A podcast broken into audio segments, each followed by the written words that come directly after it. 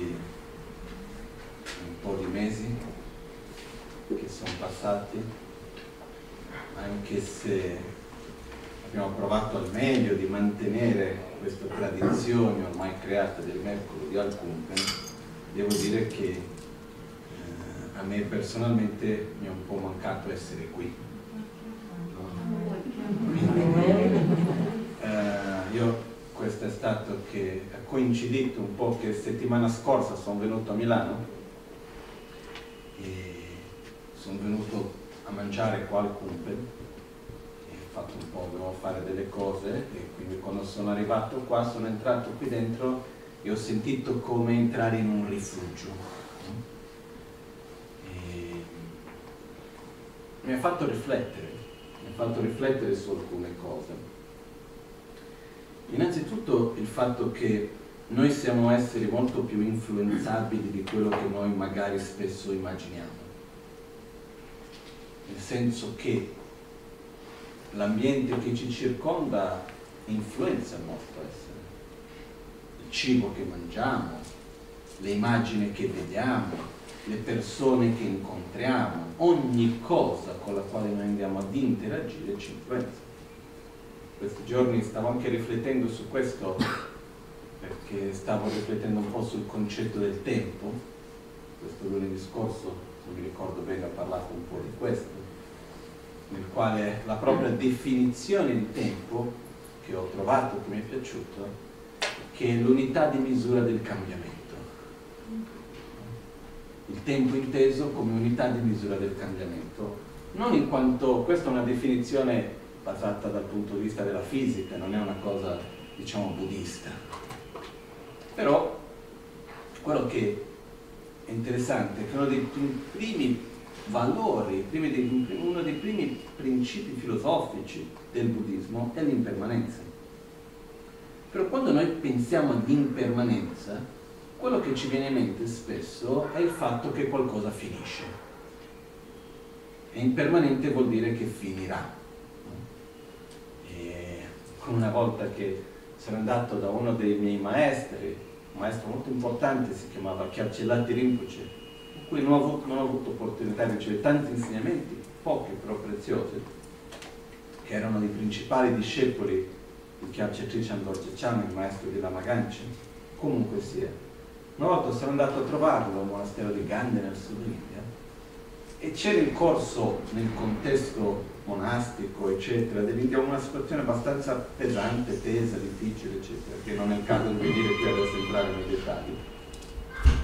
Quando io l'ho visto io non ho particolarmente parlato di quello, non era per quello che ero andato a trovarlo, e lui ha toccato quell'argomento e ha detto tanto è impermanente anche questo, no? prima o poi finirà.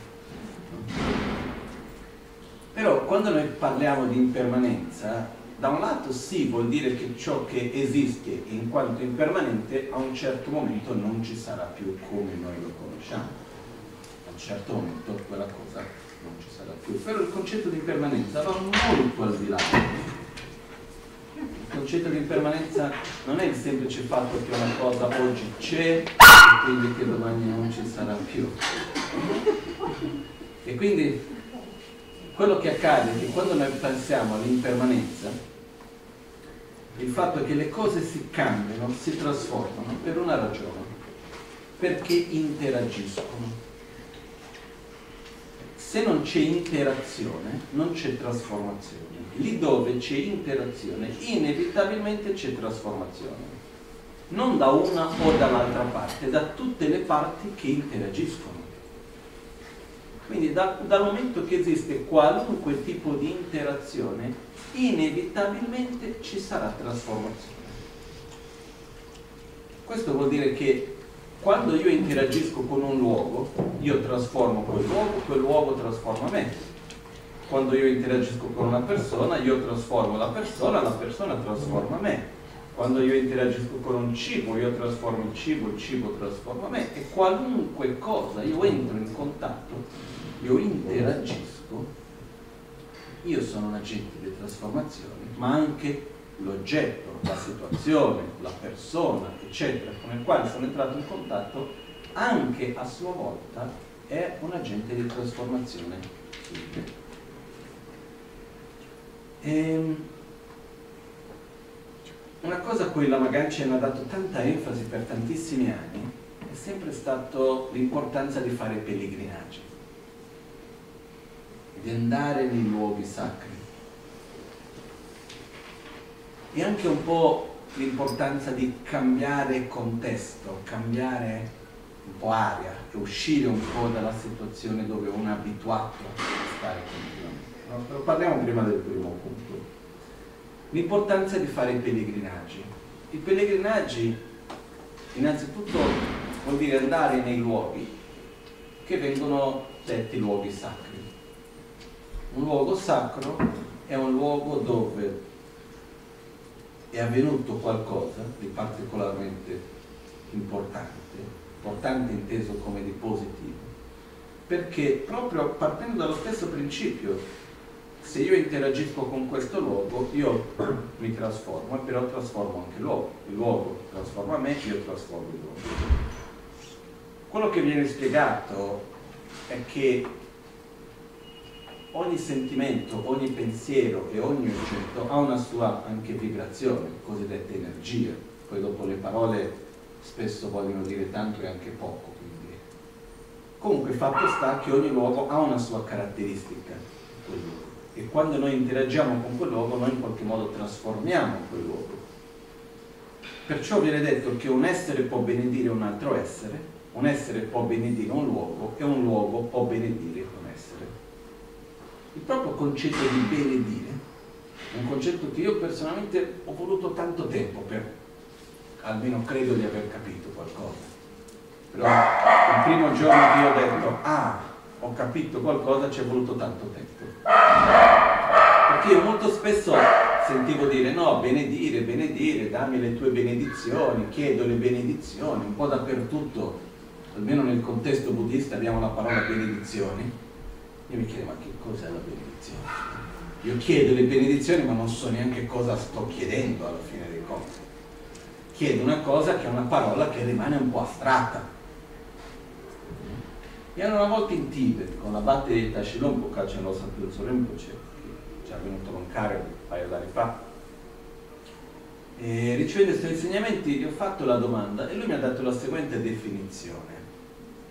La benedizione è un'interazione, una condizione che ci aiuta a trasformarci positivamente. Okay? Quindi può essere una parola che noi sentiamo, può essere un luogo che visitiamo, può essere una qualcosa su cui noi addirittura pensiamo, un pensiero, un ricordo. Però quello che accade è che certe volte ci sono luoghi, incontri, parole, eccetera, che entrando in contatto con questi è come se sciolgono un nodo che c'era dentro, è come se c'è qualcosa che prima riuscivamo, riuscivamo a capirlo concettualmente ma non a sentirlo. E certe volte andando in certi luoghi, vivendo certe situazioni, è come se avvenisse una sorta di magia, che a un certo punto c'è un cambiamento particolare. No? Per esempio mi ricorda uno dei luoghi sacri a cui spero poter tornare presto, che è a Borobudur in Indonesia, che ho avuto l'esperienza diverse volte, sono stato lì almeno una quindicina di volte e ho avuto l'esperienza tantissime volte di arrivare lì e sentire una particolare gioia che dura durante il periodo che sono e vedere che ha questa caratteristica particolare di sentire cosa come se le preoccupazioni, i problemi, qualunque cosa svanisse in qualche modo e durante quel periodo lì c'è una gioia particolare. Io ho sentito questo in quel luogo e anche diverse altre persone. Ci sono luoghi in cui quando vai in quel luogo ti porta a avere meno pensieri, avere la mente più serena. No? C'è un luogo così per me vicino ad Albagnano, nelle montagne dietro Albagnano, c'è un posto che si chiama Monte Spalavera, si trova subito dietro al Bagnano, a mezz'oretta in macchina, poi due ore camminando, però lì vicino, in quella zona lì, per esempio andare in quel luogo mi è capitato alcune volte che avevo un po' la testa un po' piena, andare lì aiuta proprio a svuotare totalmente. Questo è quando un luogo ti aiuta, quindi interagisce con il luogo, ti ricevi qualcosa. Esiste anche il contrario, esistono contesti nei quali c'è tanta tensione, c'è tanta ansia, c'è tanta paura, eccetera, e questo in qualche modo influenza il luogo influenza chi a sua volta va e sta in quel luogo. Eh, una delle cose che io avevo visto nelle città è il fatto che eh, abbiamo creato in un certo modo l'abitudine di correre. Ci sono dei posti che hanno questa caratteristica. Milano è uno di questi, che può avere i suoi lati positivi e i suoi lati negativi. Io mi ricordo già tanti anni fa, venendo a Milano, quando arrivavo in un posto e ho visto succedere questo un po' di volte, ho osservato, visto che succede più o meno nello stesso momento, arrivando a Milano c'è un punto dove ancora alla fine dell'autostrada, dove venendo a Milano a destra c'è un grande carcere. Non so quale carcere, quello di Volate, non so di carcere di Volate. Comunque sia. Arrivando lì io vedevo che ogni volta che cominciavo ad arrivare più o meno in quella zona lì è come se dentro di me si alzasse la velocità del pensiero come se cominciasse ad esserci più pensieri nella mente, la mente cominciasse ad andare un pochettino più veloce. No? E ho osservato questo e ho detto, interessante. Quindi quello che voglio dire è che esiste una relazione inevitabile fra noi e ogni cosa con la quale andiamo ad interagire. Fra queste cose anche i luoghi. Non è per niente che da secoli e millenni si creano i luoghi sacri. Addirittura esiste il concetto, per esempio, nella tradizione indiana del Vastu Shastra, è simile a quella cinese del Feng Shui, che la, la tradizione del Vastu Shastra, io ho studiato pochissimo di questo, però dice che quando si costruisce una casa, l'intento della casa non è tanto l'aspetto estetico è questo, ma l'intento della casa è che la cucina sia un luogo che tu hai voglia di cucinare e mangiare. La camera da letto è il luogo dove c'hai voglia di dormire. No? Non, la casa non funziona bene se quando vai nel soggiorno hai voglia di dormire, quando vai nella camera da letto c'hai voglia di stare sveglio ogni luogo deve avere le caratteristiche che ti aiutano a esercitare al meglio le funzioni per la quale quei luoghi sono stati destinati. Però, una volta ancora, noi interagiamo con i luoghi. E perché dico tutto questo? Perché certe volte mi sembra che un po' ci dimentichiamo del quanto da qualche parte siamo, diciamo così, vulnerabili, ma anche potenti. Perché se un luogo ha una caratteristica piuttosto che un'altra è perché ci sono stati degli esseri che hanno creato questa caratteristica piuttosto che quell'altra. Se questo luogo dove siamo adesso, che per me è un luogo sacro, perché ha una caratteristica particolare, ha un'energia particolare, indipendentemente dal fatto che sia stato chiuso per dei mesi, che ci siano degli insegnamenti o meno, che ci sia un'attività o meno. Tradizionalmente si dice un luogo dove ci sono delle persone con tanto amore, con tanta saggezza, che hanno una qualità interiore elevata, quello naturalmente anche porta a benedire quel luogo.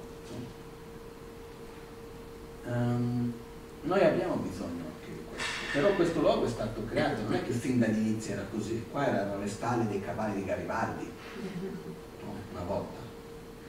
Però quello che accade è che a un certo punto, la magari ce n'è venuto qui, ha messo tantissima energia in tutti i sensi e gradualmente ha lasciato questo dono a noi. Perciò, brevemente è il fatto che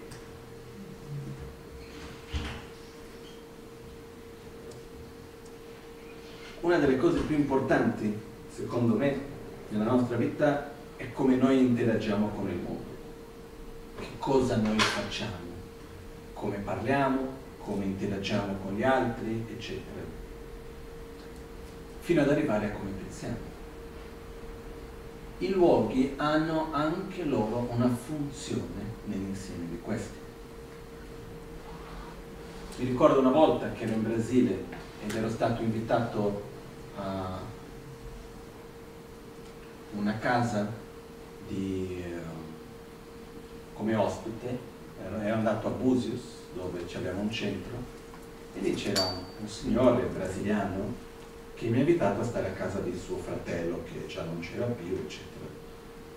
Dettaglio è che questa casa era una casa di almeno 3.000 metri quadri, mai visto una casa così bella in vita mia, no? Nella riva del mare, bellissima.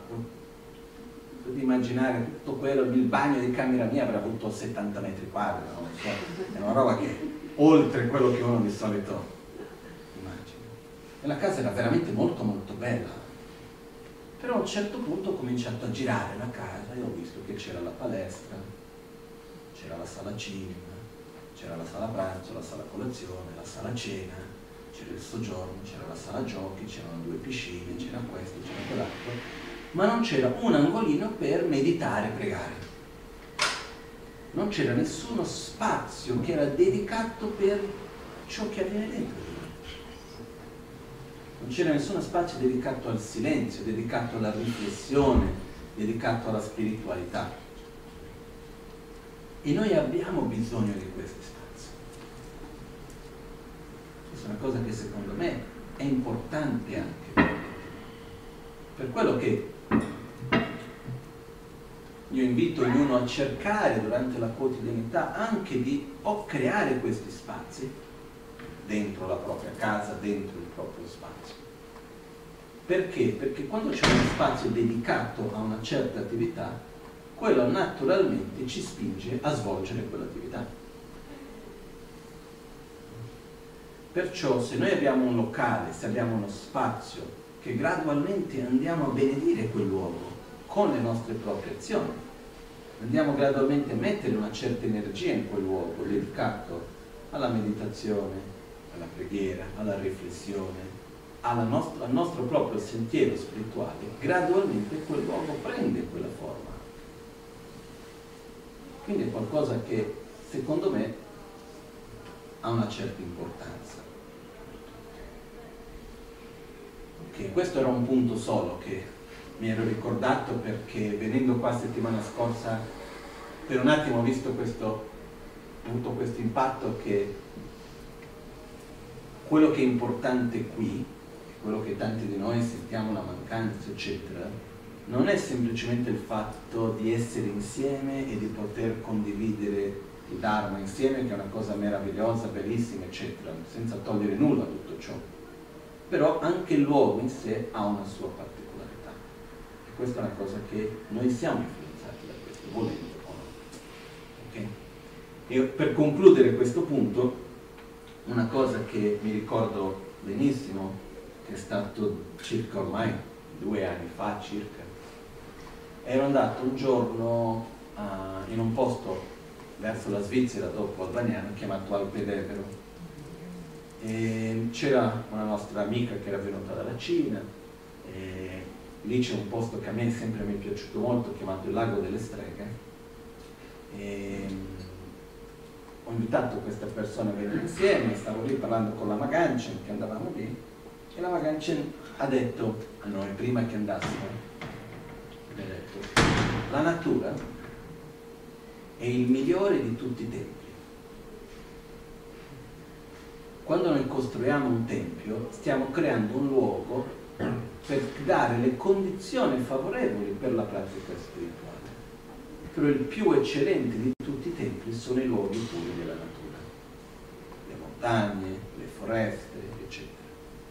Perché la natura dove è intatta, dove la natura è pura, naturalmente crea le condizioni, poi ci sono ogni luogo con le sue caratteristiche diverse, però naturalmente crea un contesto che ci aiuta a essere più armoniosi, a essere più in pace con noi stessi, aiuta anche a andare più a fondo su noi stessi. Basta vedere nella storia i grandi meditatori, eccetera, dov'è che andavano a meditare? Nelle grandi città o cercavano di andare nella montagna, nella foresta, eh, nei deserti, eccetera? Era lì. Addirittura, non so, mi viene in mente l'Amazon K, lui suo periodo di meditazione principale lui scappò da tutti i villaggi, dalle persone, andava in mezzo alle montagne e addirittura ogni volta che arrivava in una caverna per meditare, dopo di un po' venivano a sapere che lui era lì, era molto conosciuto già, veniva, cominciava a venire tanta gente, lui scappava e andava a cercare un'altra caverna dall'altra parte. Comunque sia, perché esiste una l'importanza di avere il momento di silenzio, ma questo si va a cercare dove? Nella natura. Perciò mi ricordo molto chiaro questa, queste parole della Marianica che diceva la natura è il migliore dei tempi.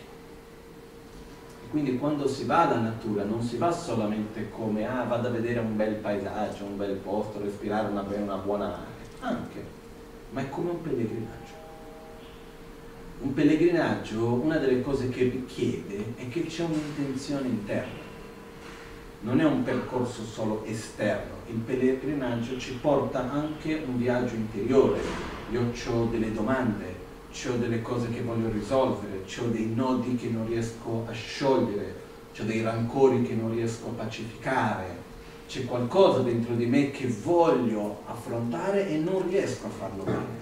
O c'è qualcosa che voglio capire, c'è qualche bella qualità interiore che devo sviluppare. Di solito i pellegrinaggi avvengono con uno scopo con un obiettivo ed è qualcosa che ha un grande potere. Una delle caratteristiche belle del pellegrinaggio è che richiede un po' il suo tempo, il camminare, andare, arrivare, vivere, tornare, ogni momento ha una sua ragione in mezzo a tutto questo. No?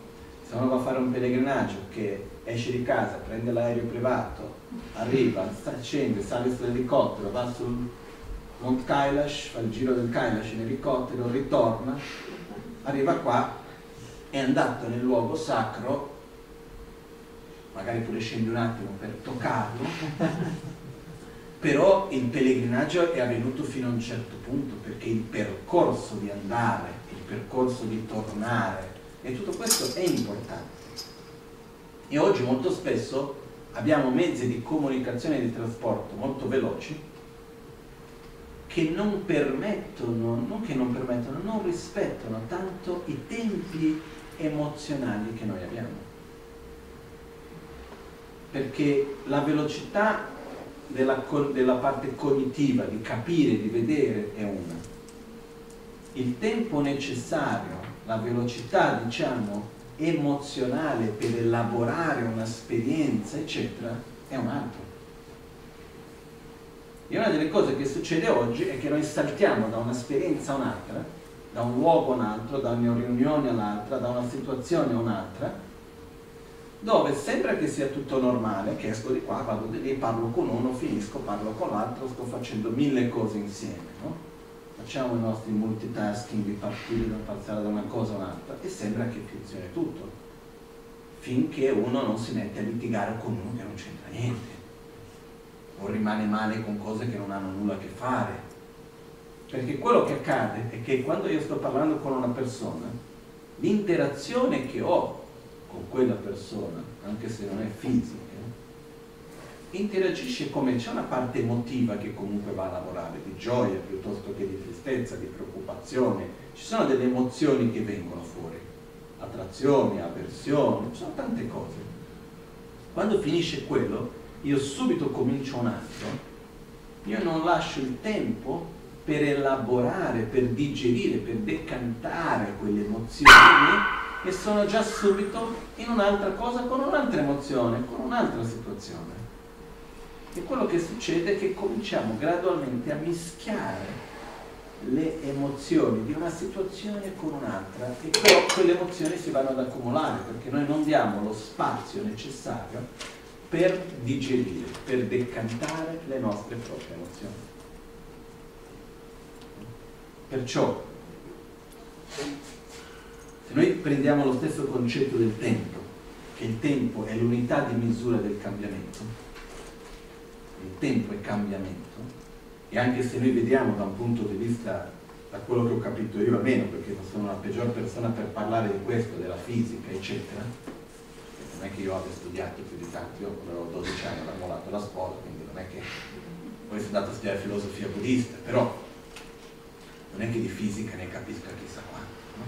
Però dal poco che ho visto esiste quello che viene chiamato il tempo assoluto, che è stato praticamente inventato da Newton, che è un tempo che scorre sempre uguale ovunque, che cerchiamo di seguirlo tramite l'orologio, e poi esiste il tempo di ogni cosa, è come il presente, non esiste il presente, esiste il, presente specifico di ogni cosa, perché passato e futuro è causa e risultato. Quindi ogni persona c'è il suo presente e il suo passato, ogni situazione c'è il suo presente, il suo passato e il suo futuro. E anche nelle equazioni esiste un modo diverso per scrivere il tempo assoluto e il tempo relativo.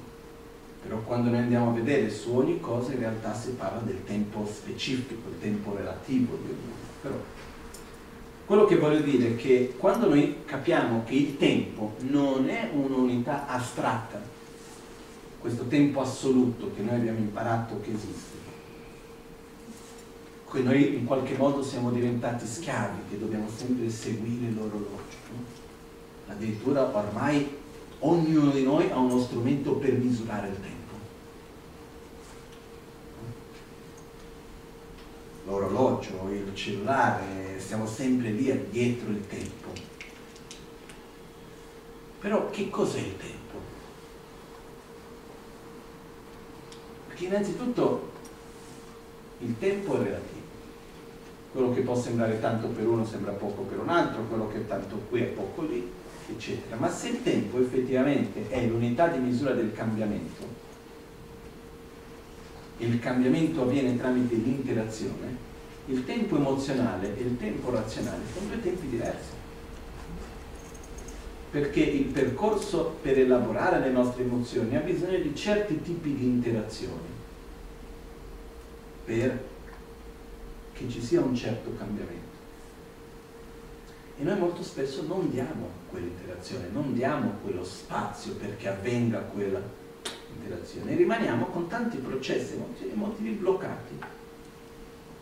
Perché non è che io mi arrabbio e poi salto su un'altra cosa e sto già ridendo felice con l'altra cosa e quell'emozione della rabbia piuttosto che sia scomparsa del tutto, da qualche parte rimane. Perciò diventa veramente importante per noi poter dare spazio per elaborare le nostre proprie emozioni. Siamo venuti arrivati a questo dal fatto che una volta i, i, i percorsi di viaggio erano più lunghi, la velocità era più lenta, questo aumentava l'interazione e quindi aumenta la trasformazione. Una volta per andare da un punto all'altro ci voleva giorni, fatica e tutto questo, ogni interazione porta a un cambiamento. Questo mi fa anche riflettere sul fatto che noi crediamo che oggi come oggi abbiamo più tempo a disposizione perché facciamo le cose più veloci quindi ho più tempo a disposizione perché io nello stesso giorno posso essere al mattino ad Albagnano a fare delle cose, dopo prendo la macchina, vengo qua, faccio gli insegnamenti, poi torno. Se io volessi, Covid permettendo, potrei andare a Tokyo e andare a cena dopo a New York piuttosto che. Eh? I mezzi per fare questo ci sono. E noi abbiamo questa idea che noi abbiamo più tempo a disposizione. Ma ancora oggi se il tempo, ancora, ancora, su questo punto, se il tempo non è un, una materia astratta che noi consumiamo, ma il tempo è in realtà il cambiamento che avviene tramite l'interazione, più interagisco, più tempo ho, più cose avvengono. Non so se è chiaro. E da questo mi viene una domanda molto importante. Con che cosa interagisco? Con che cosa riempio la mia vita? Riempio il mio tempo? Perché in ogni interazione la vita passa. Noi spesso siamo fissati con i numeri, ah ho già 40 anni, no? che ho chiesto adesso io ho 39, quest'anno compio 40 anni. Eh, il tempo passa. E poi dopo, ah no, quando uno, qualcuno muore, la prima domanda che uno muore è quanti anni aveva? Cosa importa? Quello che determina la qualità di una vita di una persona è cosa ha vissuto, chi è diventato, come ha vissuto la vita, cosa ha fatto, non quanto tempo dell'orologio ha vissuto. Ma anche basta vedere per noi, certe volte ci sono delle esperienze che durano un periodo molto breve dell'orologio, ma che ci lasciano un segno fortissimo per tutta la vita. Ci sono altre esperienze che possiamo passare un periodo lunghissimo a ripeterle e cambia poco. Perciò non è tanto importante quanto tempo dell'orologio noi andiamo a vivere, ma è importante principalmente con che cosa impiamo la nostra vita, con che cosa andiamo ad interagire è una cosa che un po' mi preoccupa, e lo dico qua, così per condividere con voi, è che ogni tanto ho la sensazione che abbiamo a disposizione nei tempi in cui noi viviamo con molta facilità tanta distrazione. Distrazione cosa vuol dire? Interagire con cose che alla fine dei conti non vanno a sommare nulla di particolare per noi. Non ci aiutano a capire qualcosa di nuovo, non ci aiutano a sviluppare una qualità nostra particolare, non ci aiutano a trasformarci in un modo che noi riteniamo che sia positivo per noi stessi. E rimanere sempre in un qualche modo in questo stato di cercare di evitare la sofferenza e di cercare il piacere. Questa sorta di ipnosi del piacere in qualche modo, cercare di rimanere in qualche modo no, intrattenuti. E io sin da quando ero bambino, piccolo piccolo, ero uno fissato con la tv ma ancora oggi, eh, se tu mi metti davanti a qualunque programma televisivo io rimango proprio in un modo quasi che si può dire indiscriminato, eh? metti qualunque programma di televisione io posso rimanere lì ore. È proprio per questo che devo stare attento.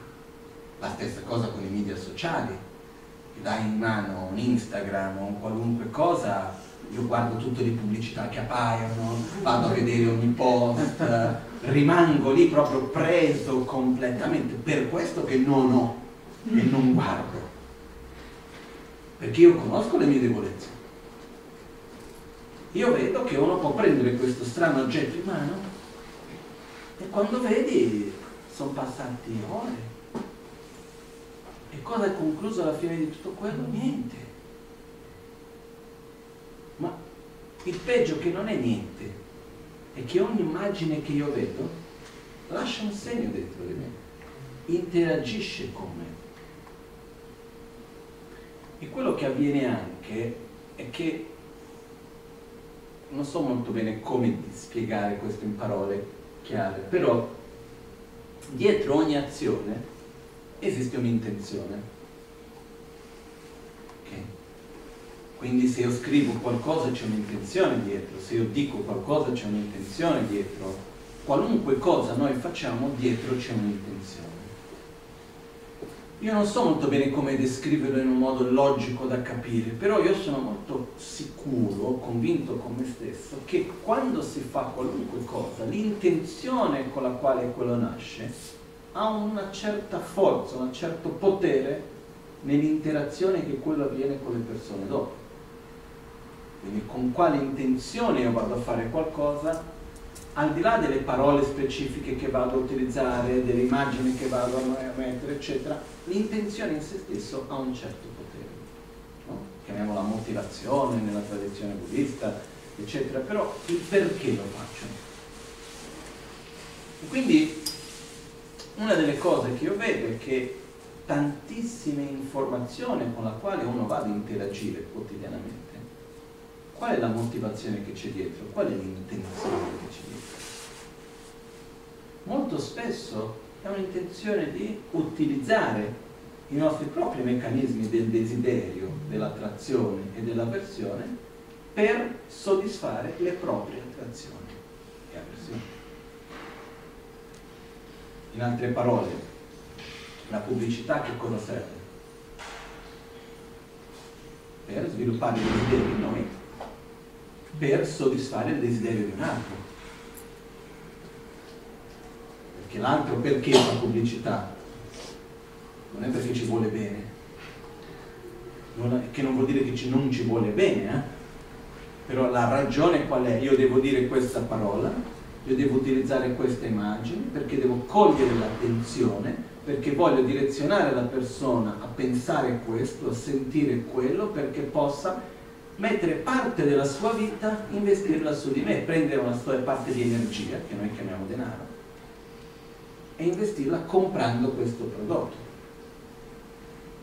Ma anche quando noi vediamo le cose, per esempio, che una persona va lì e mette un'immagine, sono in spiaggia, vado a mangiare qualcosa, condivido un'immagine di io con gli amici su qualunque media sociale, vedo un bel fiore, eccetera. Perché lo mettiamo? Qual è l'intenzione che c'è dietro? Questa è una domanda importante. Io vado a condividere qualcosa perché voglio ottenere un riconoscimento, perché voglio in qualche modo coltivare la mia immagine o perché voglio trasmettere qualcosa di bello a qualcun altro. Può sembrare indifferente, ma non lo è. Okay? Perciò ricordiamoci che ogni cosa con la quale noi andiamo ad interagire ci trasforma. E ci sono certi tipi di fenomeni, chiamiamo così, che richiedono più tempo per interagire, che non basta vedere una volta. Abbiamo bisogno di stare in contatto per gradualmente poter avvicinarci di più. Ci sono certi concetti, ci sono certe esperienze che per poter sviluppare anche certi stati di coscienza richiede tempo, richiede interazione, richiede ripetizione. E dobbiamo stare attenti a non lasciare che la vita si passi, no? Una volta si diceva pane circus, oggi sarebbe pizza e Netflix. No? Perché una parte della nostra vita viene consumata dalla nostra propria sussistenza giustamente uno deve mangiare, deve dormire, deve pagarsi le proprie cose, eccetera, e quindi uno prende buona parte della propria vita, le proprie conoscenze, la propria energia, la propria vita e la utilizza per ottenere le risorse per la propria vita, la propria sussistenza. E va bene, fa parte dell'interazione tra tutti, questo è normale che sia così.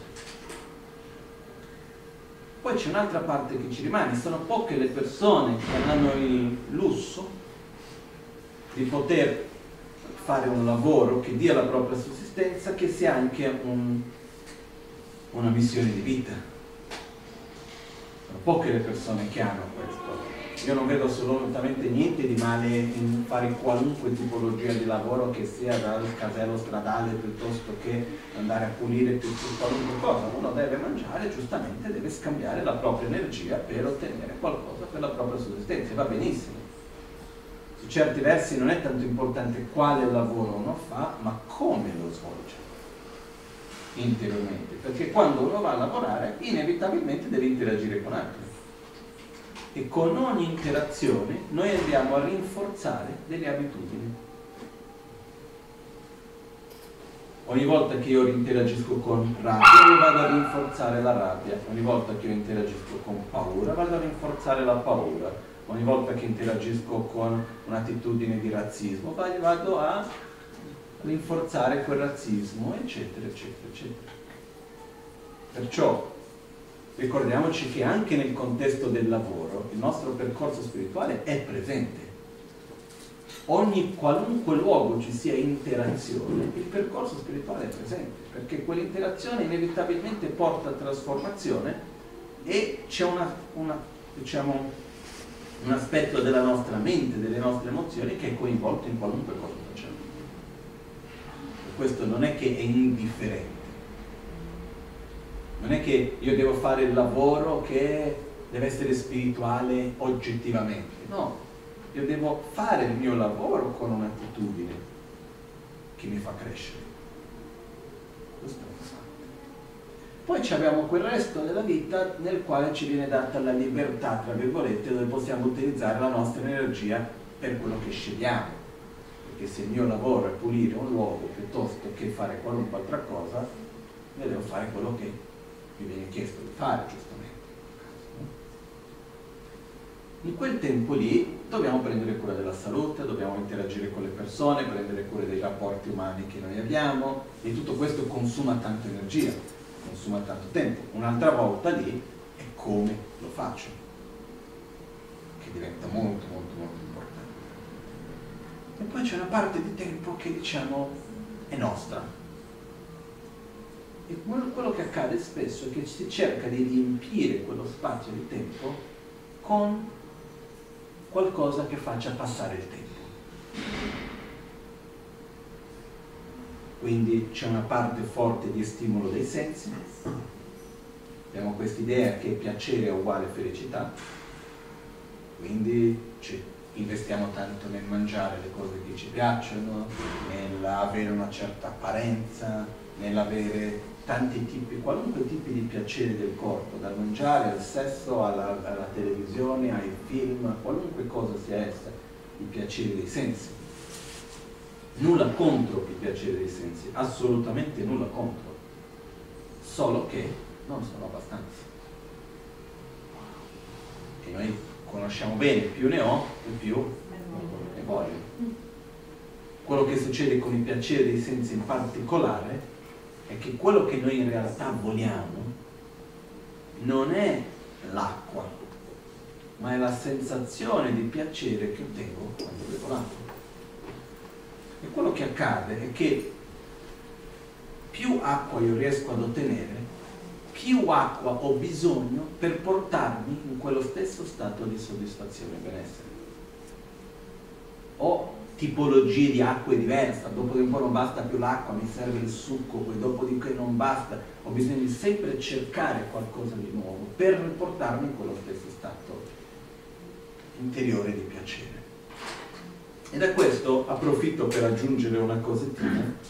Mi viene in mente una volta che stavo ascoltando un documentario sulla filosofia occidentale e in quel momento specifico parlava di un filosofo che era Nietzsche e facevo una metafora, un esempio, parlando di uno dei suoi, dei suoi concetti che diceva che la felicità non si trova nel risultato ma nel percorso. E l'esempio che veniva dato era se tu scali una montagna, passi una settimana camminando per arrivare fino alla cima della montagna, quando arrivi in cima alla montagna, wow, che bello, c'è una certa gioia che viene. Se prendi l'elicottero ta ta ta, vai in cima alla montagna, scendi, ah che bello, carino, torniamo indietro. Dov'è che la sensazione di gioia di essere arrivato in cima alla montagna più forte? Quando c'è una settimana camminando o quando arrivi senza nessuna fatica due minuti? Il percorso, la fatica del percorso ci fa valorizzare il risultato.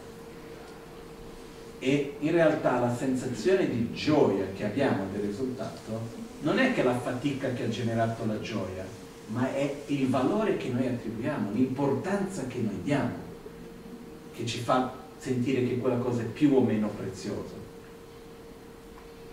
che ci fa sentire più o meno fortunati, quindi dare più o meno gioia dinanzi a quello dove noi siamo. Perciò quello che accade è che questo percorso è importante quando noi facciamo qualcosa, il percorso di poter no, andare verso una nostra uh, una gioia, poter andare verso qualcosa che sia piacevole. E con questo ritorniamo al punto che le esperienze piacevoli, sensoriali, vanno bene, ma non sono abbastanza. Quindi più ne ho, più ne voglio. E noi cerchiamo sempre di, so- di cambiare con qualcosa di nuovo. Io mi ricordo una volta vedere un bel film, era una cosa, wow, che bello. Io mi ricordo che quando c'è l'opportunità di vedere un bel film, era un momento che ti mettevi lì e ti lasciavi trasportare dal film lo vivevi totalmente quella realtà e ho delle memorie di proprio vivere delle esperienze meravigliose entrando in quella storia. Ormai hai l'imbarazzo della scelta. Vedo che è carino appunto, già non dà neanche più lo stesso effetto. Non so se è un qualcosa di mio, però immagino che sia un po' condiviso questo. Perché? Perché dipende dal valore che si va a attribuire alle cose. E su questo c'è un mio consiglio che ho già dato altre volte, che non è un consiglio spirituale, è un consiglio molto mondano. Viviamo in questo mondo, ci sta anche. Se c'è qualcosa che a noi ci piace, sia questo qualcosa un oggetto, ma può essere anche un rapporto con una persona. Uno dei migliori modi per mantenere un rapporto di piacere è che ci deve essere una relazione di seduzione e conquista. Quando c'è la seduzione e la conquista, anche con una cosa, vado in un luogo, quel luogo si mostra, fa vedere le sue qualità, è una cosa difficile da raggiungere, non posso aver sempre, eccetera, riesco ad ottenerlo, wow, che bello, no? il panettone. Qual è la seduzione del panettone? Ok, è una cosa buona, c'è una volta l'anno. Quindi devi aspettare quegli 11 mesi che comincia a arrivare il periodo di Natale. Ma è quell'aspettare che ci porta a vedere il panettone che è buono. Basta vedere il panettone tutti i giorni. Io sono sicuro che se creassimo l'abitudine di mangiare il panettone tutti i giorni, chi produce il panettone venderebbe molto meno. Perché perderebbe il suo fascino. Quindi quello che succede è che dov'è la conquista? È aspettare quei mesi, che ci sia quel momento, c'è quel fascino che è una cosa speciale. Quindi quando arriva, wow. Perciò questo rapporto di seduzione e conquista è importante in qualunque cosa. Se, se uno proprio vuole rovinare il rapporto con un oggetto di desiderio, è poter ottenere quell'oggetto in modo indiscriminato quanto uno vuole. Io ho avuto la mia esperienza nel piccolo una volta, la prima volta che ho capito questo, avrei avuto 14 anni, qualcosa del genere. Ero in India e dove io vivevo a quell'epoca era molto difficile avere qualunque cosa, diciamo, del mondo occidentale da mangiare così via, era molto difficile. E un giorno mi arriva, non mi ricordo come, una scatolina delle caramelle, erano delle caramelle svizzere al latte, particolarmente buone. Io mangio questa caramella, sembrava una cosa un nettare, una cosa buonissima, però ero lì, per dire, io mi trovavo proprio nella campagna della campagna, no? Per darvi un'idea, la città più vicina era a circa 10 km, ma se dovevi andare in piscina, per dire, erano due ore in macchina? 80 km. Uh, io quando dovevo andare dal dentista a sistemare l'apparecchio dovevo fare 6 ore in pullman. Però al di là di tutto questo, quelle caramelle lì erano preziose perché chissà dove potrei trovare altre di quelle, quindi c'era la cerimonia della caramella, no? Uno si metteva lì, prendeva la caramella, la metteva, anche se ha voglia di mordere, no, perché dura di più se non la morde, e così c'era tutto quel momento di piacere. Qualche tempo dopo mi sono trovato in quella città più grande che era Bangalore, sono andato per andare da dentista, e c'era un negozio particolare che si chiamava Nilgiris, dove c'era un po' di roba importante, eccetera. E a un certo punto mi trovo davanti alle caramelle e c'erano proprio quelle caramelle lì. Io mi compro una scatola intera di quella caramella. Arrivo a casa tutto contento con le mie caramelle. Sto lì a studiare, prendo uno, a quel punto già la mordo perché tanto ho quante e vado avanti. Il primo giorno avrò mangiato tante il secondo giorno avrò preso due. Poi è finito, non li ho più toccate, sono rimaste lì. Perciò quello che accade è che quello che determina il valore di qualcosa non è una caratteristica intrinseca del qualcosa, ma il valore che viene attribuito dall'osservatore spesso in relazione a un paragone e il livello di piacere che quella cosa ci dà, entrare in contatto con quello che dà, non viene definito a sua volta da una caratteristica intrinseca dell'oggetto, ma del valore attribuito.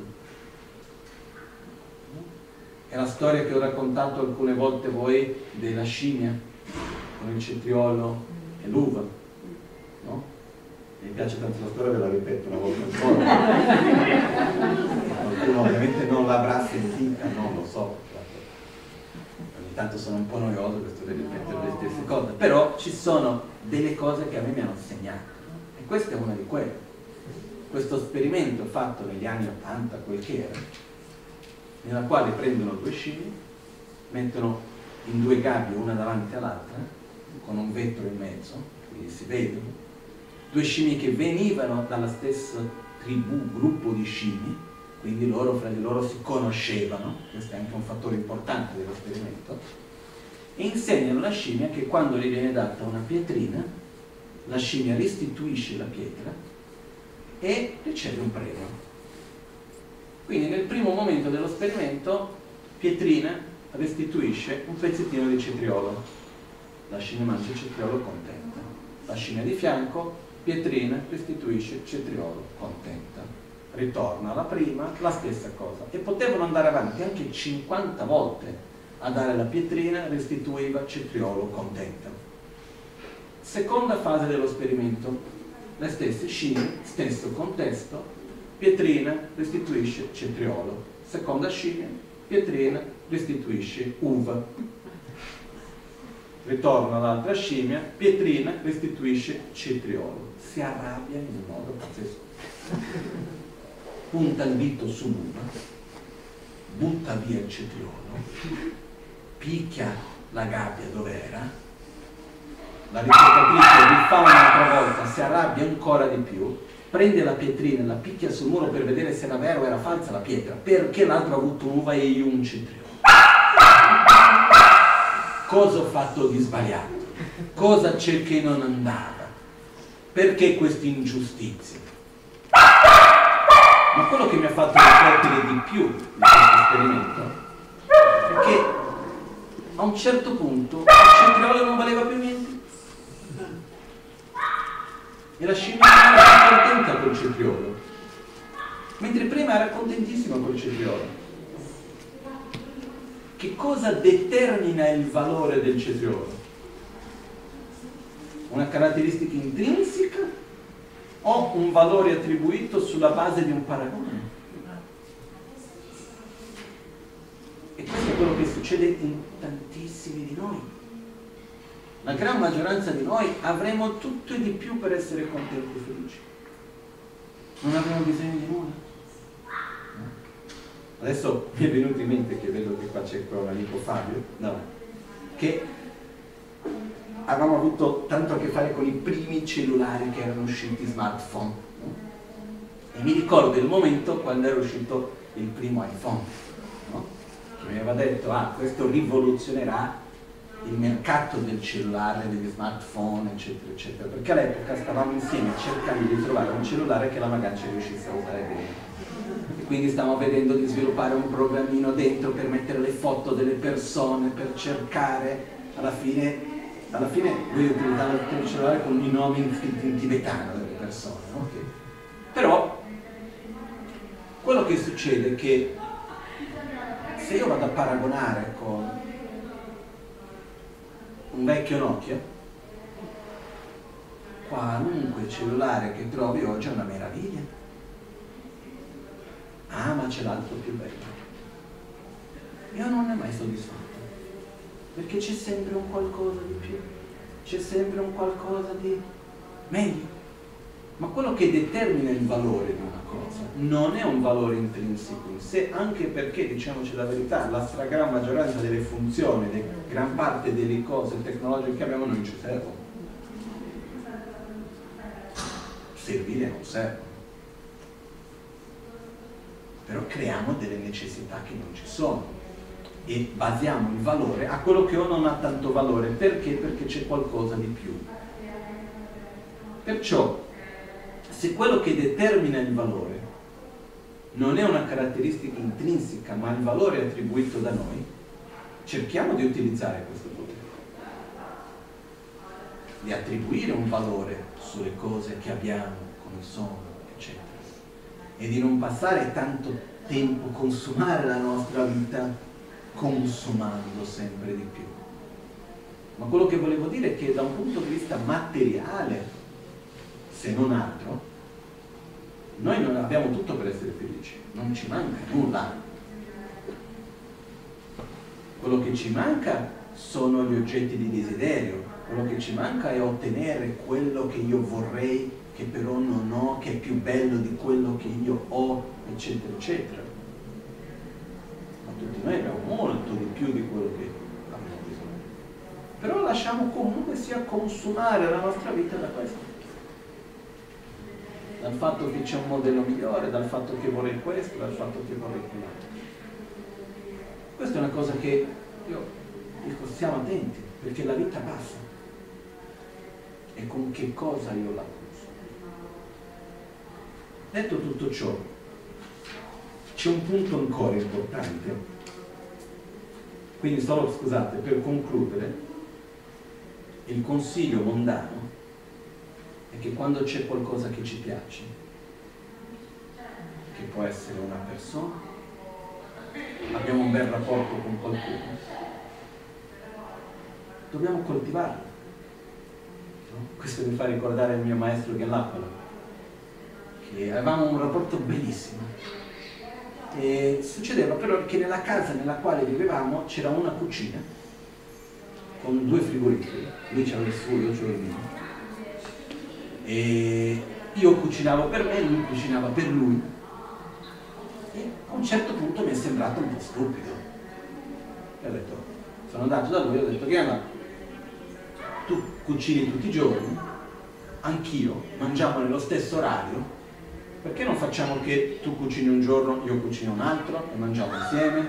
O io cucino tutti i giorni io e tu fai altre cose, o il contrario, se vuoi cucinare perché preferisci il tuo cibo, no? ma cerchiamo di ottimizzare le risorse tra di noi in questo senso, eccetera. La sua risposta è no. no. Lui era un uomo di poche parole, effettivamente. No? E dopo di un po' io gli ho insistito, ho detto, ma, che, ma spiegami almeno il perché, però non era un no cattivo, assi scocciato, no, era molto bene, no, semplicemente no. Ho detto, perché? E lui mi disse, noi andiamo d'accordo o no? Ho detto, sì detto, sono d'accordo, ci vogliamo bene, no? Ho detto, sì, viviamo bene insieme, no? Sì, va tutto bene fra di noi, no? Sì. Eccoci perché non cuciniamo insieme.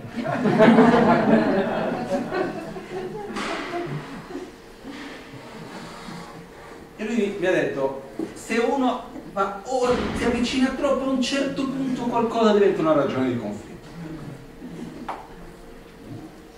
Quindi quando c'è un rapporto che per noi è prezioso, dobbiamo mantenere un pochettino di quella cosa di conquista e seduzione.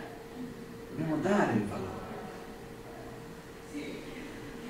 Io vedo, io ho fatto molta fatica nel ruolo che io ho come guida spirituale, come lama e così via, dentro la cultura tibetana, del fatto che tradizionalmente il lama viene messo in una posizione dove c'è il trono, dove c'è una cosa di un certo tipo di rispetto, di importanza, eccetera, eccetera. Io sono contento seduto per terra.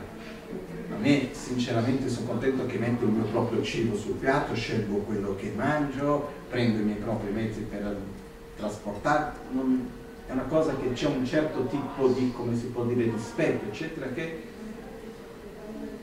non ho nulla contro, però ho dovuto imparare che aveva una funzione. Che alla fine la funzione da dove nasce questo? Che più io valorizzo qualcuno, più io do importanza a quello che mi dice. Più è difficile di trovare qualcuno, più do valore a quello che mi dice e a quell'incontro che ho. No? Io ho ritrovato che delle persone hanno ricevuto molto più beneficio dei consigli che ho dato quando hanno aspettato dei mesi per riuscire a sedersi insieme mezz'ora, che magari delle persone che hanno avuto l'opportunità di parlare tutti i giorni e a un certo punto uno vuole sentire quello che vuole sentire e non è più aperto e non dà più lo stesso valore. Perciò ho visto che in certi casi ho dovuto no, un po' accettare che ok, se mi trovo in questo momento in questo ruolo va benissimo, tutto bene, però va rispettato il Dharma alla fine dei conti. E nel nostro meccanismo più io do valore a qualcosa, più naturalmente riesco a seguirlo, eccetera, più importante diventa per me. Questo io ho visto anche con dei miei maestri che dovevo aspettare sei mesi per riuscire a vederli, quella volta che avevi l'opportunità era una cosa meravigliosa. No? Nel mio caso oggi io non faccio mai il prezioso, diciamoci le cose, che sto lì a fare aspettare per dare valore. Più che altro dovendo avere ruoli di amministrazione, gestire i cantieri, fare questo fare quell'altro, si fa un po' fatica a fare tutto. Però al di là di quello, il fatto che quando qualcosa è preziosa per noi, dobbiamo dargli valore perché più valore noi diamo, più quella cosa ci darà. E se c'è una cosa che è importante, non dobbiamo prendere per scontato. Per non prendere per scontato non dobbiamo esagerare nel consumarlo troppo. Teniamo un po' così, per mantenere quel rapporto di no? conquista e seduzione in qualche modo. Okay? Questo riguarda le cose da mangiare, riguarda i posti da visitare, riguarda i vestiti da mettere, se c'è un vestito che ci piace tanto, che vi piace tanto, e uno se lo mette tutti i giorni, dopo di un po' perde quel fascino del giorno speciale che uno va a mettere quella cosa, no? Perciò è proprio questo il consiglio di dire, quando una cosa è preziosa, non prenderla proprio, lasciarla un pochettino lì lasciare che ci sia un po' questo gioco. Perché tanto abbiamo desiderio nella vita, il desiderio fa parte della vita. Perché il problema è che quando noi non permettiamo più questo gioco e consumiamo, chiamiamo così, di troppo, quindi mi piace l'acqua, bevo troppa acqua, quello mi porta insoddisfazione. E a questo punto voglio cercare quel piacere in un'altra cosa solo che arriva un momento nel quale non so neanche più dove cercare. In tibetano c'è un termine che viene detto döba chunya. Döba vuol dire desiderio, chun è qualcosa come sorvegliare, vigilare, sorvegliare. Sorvegliare il desiderio. Questo vuol dire che quando uno sorveglia il desiderio dell'altro è che cerca di soddisfare qualunque cosa l'altro vuole sorvegliare il proprio desiderio vuol dire qualunque cosa voglio devo fare in modo di ottenerlo. E viene detto che una delle cose anche più brutte per modo di dire che una persona può fare per un'altra è sorvegliare il suo desiderio. Perché quando uno riesce a ottenere tutto quello che vuole, sviluppa una profonda insoddisfazione.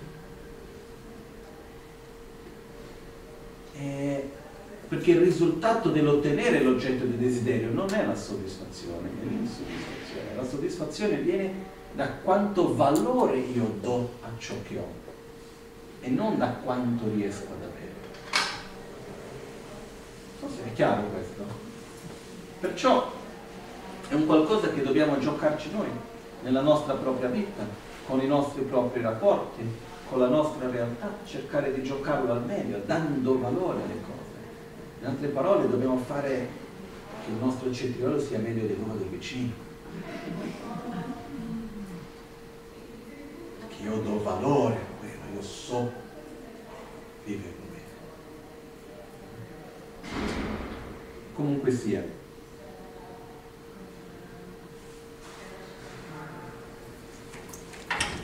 L'altro punto importante che volevo condividere con voi oggi, che riguarda tutto questo, è che sì, noi siamo influenzati fortemente dai luoghi in cui noi andiamo, dalle persone che noi vediamo, siamo influenzati fortemente dalle parole che sentiamo, dalle immagini che vediamo, però siamo influenzati ancora molto di più dai nostri propri pensieri e dalle nostre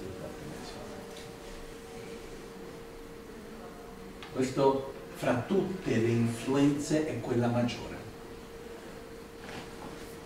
Questo l'ho osservato in tanti momenti ed è molto molto forte. Perché quello che accade è che tramite i nostri pensieri noi andiamo a creare la realtà in cui viviamo. Abbiamo appena visto il potere di dare valore a una cosa o un'altra che determina il piacere o la sofferenza in relazione a quello. Però parlando di interazione, proprio ritornando al concetto del tempo come l'unità di misura del cambiamento, oggi quando ho cominciato mi era venuto in mente no, quanto tempo che non ci vediamo. E adesso mi è venuto in mente com'è che ognuno ha passato questo periodo, che interazioni ci sono state, che cosa è cambiato nella vita di ognuno, oltre al fatto delle mascherine che già sappiamo e di non poter uscire come uno era abituato a fare e così eccetera eccetera. Ma cosa è cambiato in noi? Con che cosa abbiamo reagito? E ricordiamoci che uno dei fattori di cambio maggiore che c'è nella nostra vita sono i nostri propri pensieri e le nostre proprie emozioni. Quindi sì, andare in luoghi sacri è importante, il luogo in cui noi viviamo, il contesto della nostra famiglia, del lavoro, degli amici, cosa mangiamo, tutto questo è importantissimo. Non voglio togliere assolutamente nulla a tutto questo. Però cosa penso messo sulla bilancia vale di più che tutto il resto messo insieme. Anche perché quanto tempo noi stiamo lì a interagire con i nostri propri pensieri? Tantissimo non hanno una frontiera, no? perché è molto più facile. Ok, c'è un posto che mi fa male, vado via da quel posto, finito.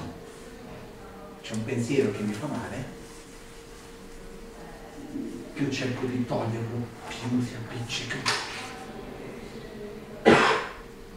In con questo Buddha ci ha aiutato a capire meglio che ci sono certi pensieri, certe emozioni, certi stati interiori che possiamo chiamare di tossici, possiamo chiamare di negativi, vengono chiamati tradizionalmente come veleni mentali. In altre parole, sono degli stati interiori che ci fanno star male.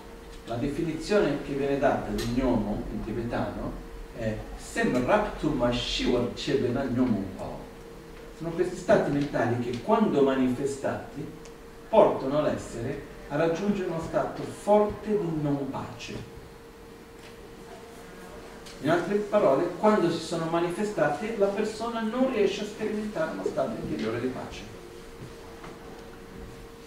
Perciò, questi stati emozionali, questi stati mentali, chiamiamo così, che sono anche come delle dinamiche interne, dei condizionamenti, non avvengono da nulla e molto meno avvengono da condizioni esterne. Perché la nostra tendenza è che se noi facciamo, tra virgolette, i bravi buddisti, no, io so che non mi devo arrabbiare. Però, ma guarda cosa è successo. Io so che dico la preghiera, possono tutti gli esseri avere la felicità e le sue cause, io voglio bene a tutti, basta che si comportano come dico io. Io so che c'è i voti tantrici nel quale si dice di mai criticare una, un fratello o una sorella vagina, ossia chi si trova nello stesso sentiero spirituale, eccetera. Però guarda cosa ha fatto. Quindi quello che accade è che quando noi abbiamo un'emozione, chiamiamo così negativa, e noi sappiamo che quello stato interiore ci fa del male, molto spesso noi in qualche modo permettiamo a quello stato di continuare vittimizzandoci nel quale andiamo a dire no, io mi sento così perché lui ha detto, l'altro ha fatto, questo si comporta così, quello si comporta così.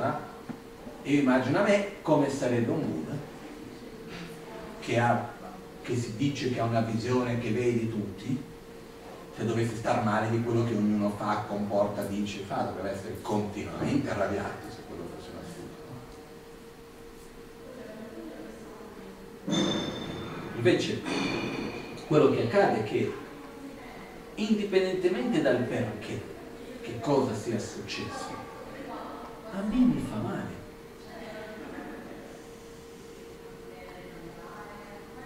Indipendentemente che qualcuno ti abbia messo il veleno davanti, è la tua scelta se berlo o no. E qualcuno che ci fa male va evitato, punto. Stare lì a girarci intorno. La difficoltà è che sono abitudini. E qui quello che accade è che noi abbiamo tante abitudini nella nostra vita. Abbiamo l'abitudine del giudizio, abbiamo l'abitudine di proiettare che l'altro e che il mondo che ci circonda, le persone, le situazioni debbano corrispondere alle nostre aspettative. Abbiamo l'abitudine dell'avversione, dell'attaccamento così via, del vittimizzarci. E dico abitudine perché sono cose che non pensiamo tre volte, ma neanche due, spesso neanche una vengono punto, basta. E dinanzi a queste cosa possiamo fare? Dobbiamo in qualche modo cercare di diminuire la loro forza nella nostra vita, diminuire l'interazione. Perché noi siamo fatti di abitudini, nel senso che più faccio una cosa, più quella cosa prende forza. Meno la faccio, meno forza prende. E qua c'è un percorso semplice, che non vuol dire facile però semplice. Che per prima cosa abbiamo bisogno di sviluppare un po' di consapevolezza. La consapevolezza intesa come osservare la nostra mente, osservare le nostre emozioni, osservare le nostre parole, osservare le nostre azioni. Essere consapevoli di se stessi non vuol dire che riusciamo a controllare, non vuol dire che riusciamo a direzionare. Io vedo che non dovrei bere l'acqua, però mi piace tanto l'acqua, non devo bere l'acqua. Ah, che buona l'acqua. Però io so che sto facendo qualcosa che mi fa male. In questo caso mi fa bene, però. Quindi, quindi quello che accade è che il livello della consapevolezza è un primo passo che certe volte può diventare molto frustrante perché uno vede e non riesce a controllare. Però noi siamo fatti di abitudini, non di, non di concetti. Perciò non basta capire, uno deve creare un'abitudine opposta. Però partiamo da questo primo passo di osservare se stessi. Non osservare gli altri, osservare se stessi. Ricordandoci che, questo apro e chiudo un parentesi veloce, gli insegnamenti del Dharma servono per giudicare se stessi, non per giudicare gli altri. Per esempio i voti monastici sono proibiti di essere spiegati a coloro che non li hanno ancora presi. Io dico che siamo pazzi. Ma come non mi spieghi il voto se non l'ho preso? Quindi devo prendere a scatola chiusa e capire dopo perché questo no? Un po' strana come cosa, no? La ragione qual è? Perché chi non ha i voti non deve stare a giudicare se chi ha i voti li tiene bene o meno perché il voto è una cosa personale. Ok? Quindi questo è una cosa tipo in un monastero come sera molto seria, viene data molta importanza a questo. Io mi ricordo che andavo a chiedere, ma mi spiego? No, no non ce n'è nessuno. Perché? Perché nessuno che non ha i voti deve stare a giudicare chi li ha i voti, ma anche chi li ha non deve giudicare l'altro, deve essere per se stesso. Quindi ogni tanto ci sono dei termini, terminologie che nascono con le culture, le cose. Ogni tanto io sento dire qualcuno, ah ma quello non è un'attitudine dharmica. Cosa vuol dire? Ma se noi dobbiamo giudicare se un'attitudine è in accordo con gli insegnamenti o meno, deve essere verso noi stessi. Prima non dobbiamo assolutamente utilizzare gli insegnamenti come uno strumento per giudicare gli altri o per sentirci superiore agli altri. Qua lo dico e qua finisce, nel senso che non c'è bisogno di andare molto in là, però questo è un punto che anche ha una sua importanza. Perciò noi dobbiamo osservare noi stessi e quando io riesco a vedere certi miei, miei comportamenti, riesco a osservare le mie emozioni. Certe volte non è facile perché vedremo delle cose che non ci piacciono. E quando vediamo questo, ogni tanto succede che uno cerca di giustificare se stesso vedendo quello che c'è intorno a sé. E c'è un'attitudine che io ho visto diverse volte nei riguardi di altri, e poi uno anche nei riguardo di se stesso. Ed è quella cerco di spiegarmi meglio. C'è qualcuno che sta no, imbiancando una parete. La parola imbiancare non ho mai capito perché imbiancare quando si può fare di giallo, rosso. Uno sta, quando sta imparando l'italiano non riuscivo a, capire, accettare che quella fosse la parola per quell'azione. Comunque sia qualcuno sta imbiancando una parete di giallo. Arrivo e dico, uh, guarda che il colore giusto era il verde. Io voglio dire una sola cosa a quella persona, che il colore giusto è il verde, non è il giallo. Punto, finito lì la storia per me. L'unica cosa che voglio è che uno dica, ah che va bene, smette di fare il giallo, magari ridai un bianco e rimetti il verde. Punto, finito lì la cosa. Però se c'è qualcuno che sta dando il giallo e tu vai lì e dici guarda il colore giusto è il verde, qual è la risposta che ottieni di solito? Ah, ma guarda, non ho mica deciso io, eh? me l'hanno detto gli altri, ma guarda che il giallo comunque sta bene, ma no, ma che il verde, eh sì, però, sai, ma non è colpa mia, io non volevo mica farti un torto. Io non sto dicendo che tu sei cattivo, non sto dicendo che volevi farmi un torto, non sto dicendo, semplicemente detto che è verde invece di giallo, tutto lì Invece c'è tutto un processo di dover giustificare se stessi.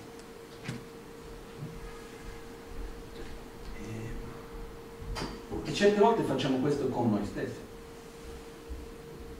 Quando vediamo una cosa che non va, invece di dire ok, questo non va, sostituiamo con quello che va, eh sì, non va però, e l'altro è perché c'è questo, ma se l'altro non avessi, ma io mi trovo in questa situazione, ma non è, guarda che ci sono tanti altri molto peggio di me, e di qua e di là.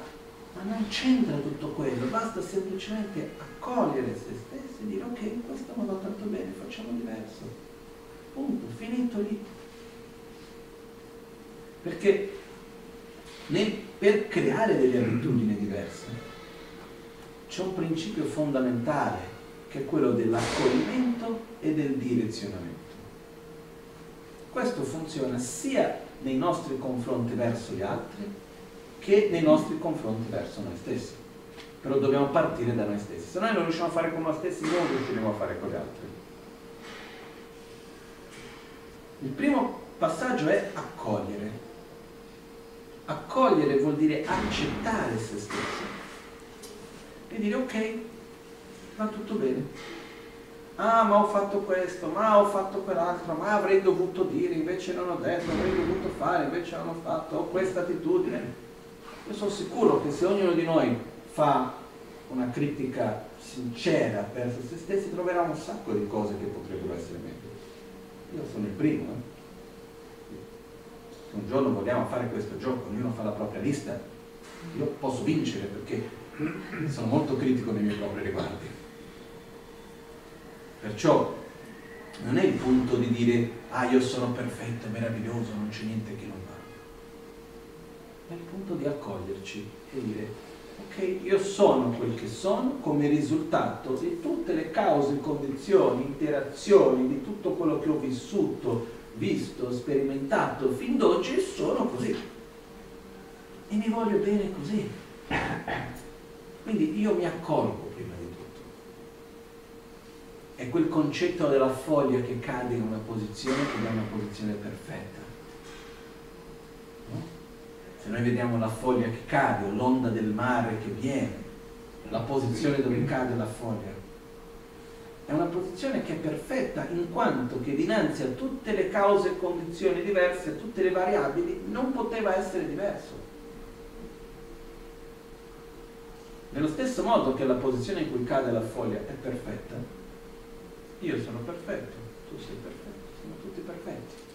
Non vuol dire che non abbiamo i nostri difetti, non vuol dire che non abbiamo le nostre condotte che sono distruttive, negative, non vuol dire che non abbiamo sofferenze e tutto il resto, ma vuol dire che dinanzi a tutte le cause, condizioni, tutte le interazioni complesse tramite le quali noi abbiamo vissuto finora, non avremmo potuto essere diversi di ciò che siamo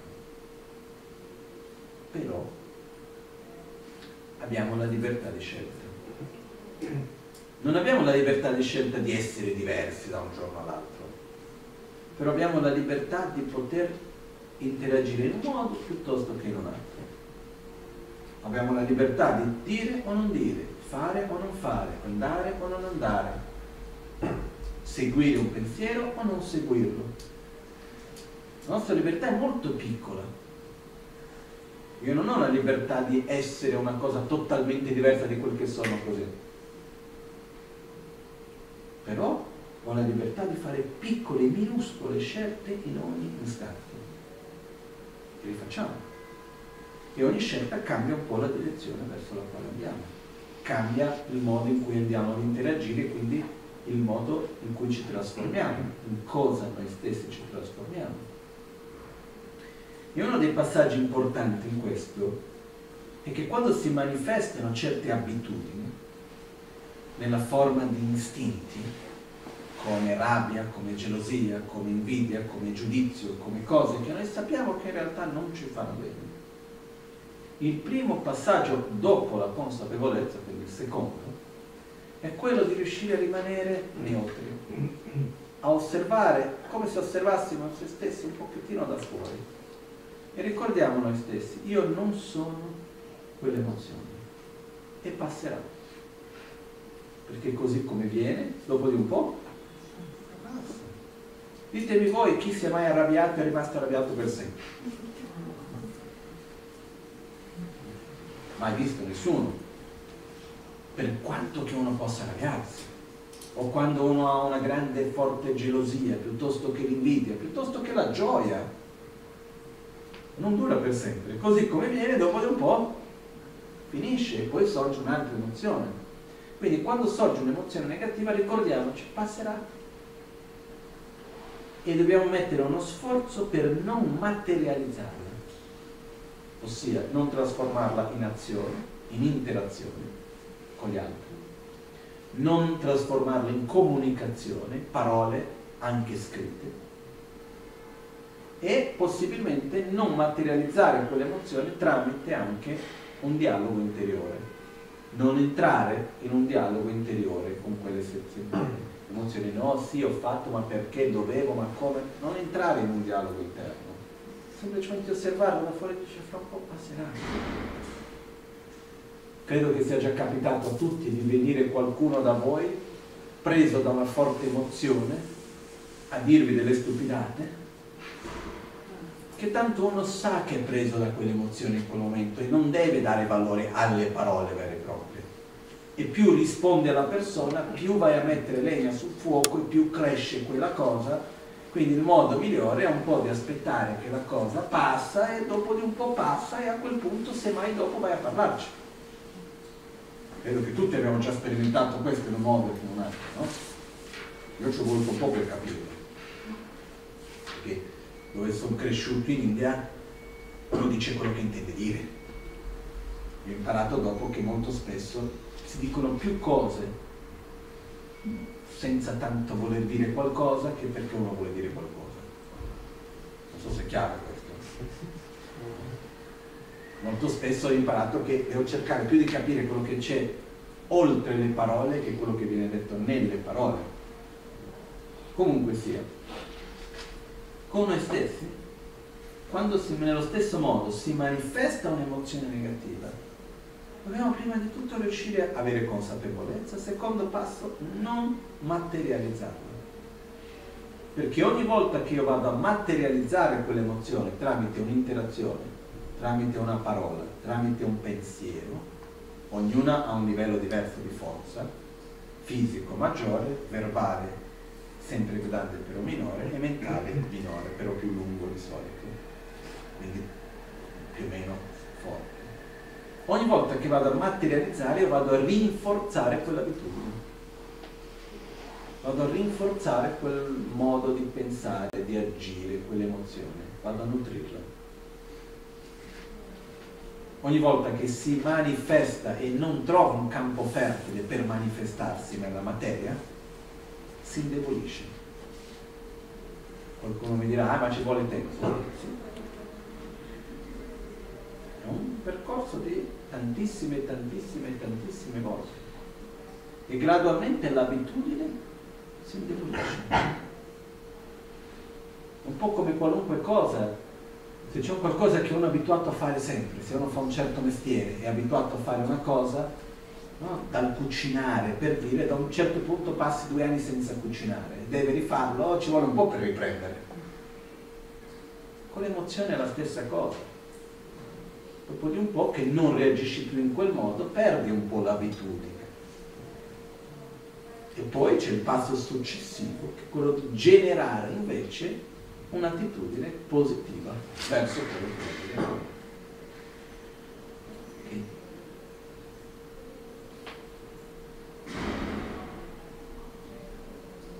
Perciò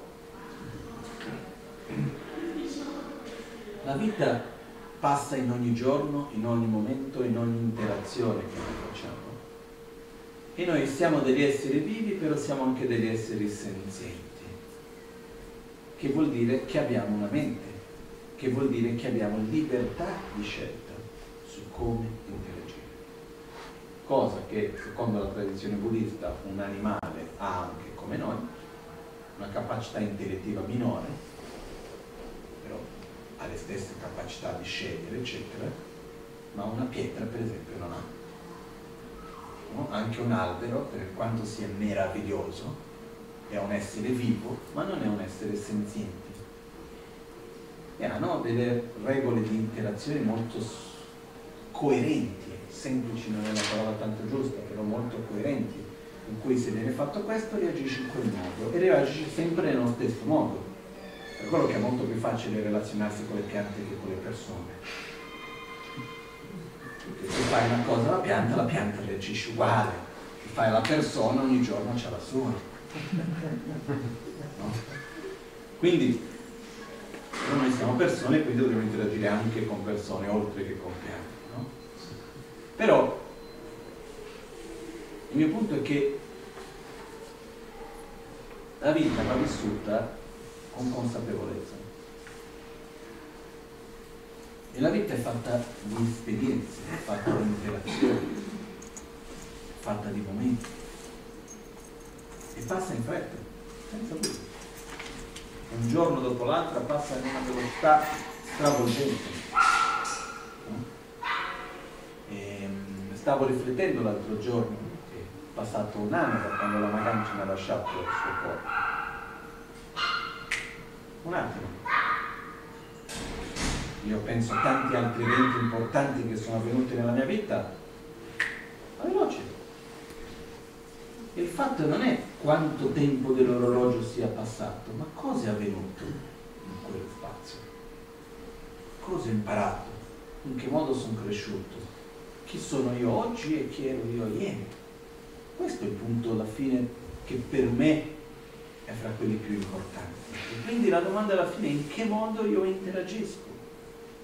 C'è chi rimane male che ci sono delle cose nel mondo che uno non è d'accordo.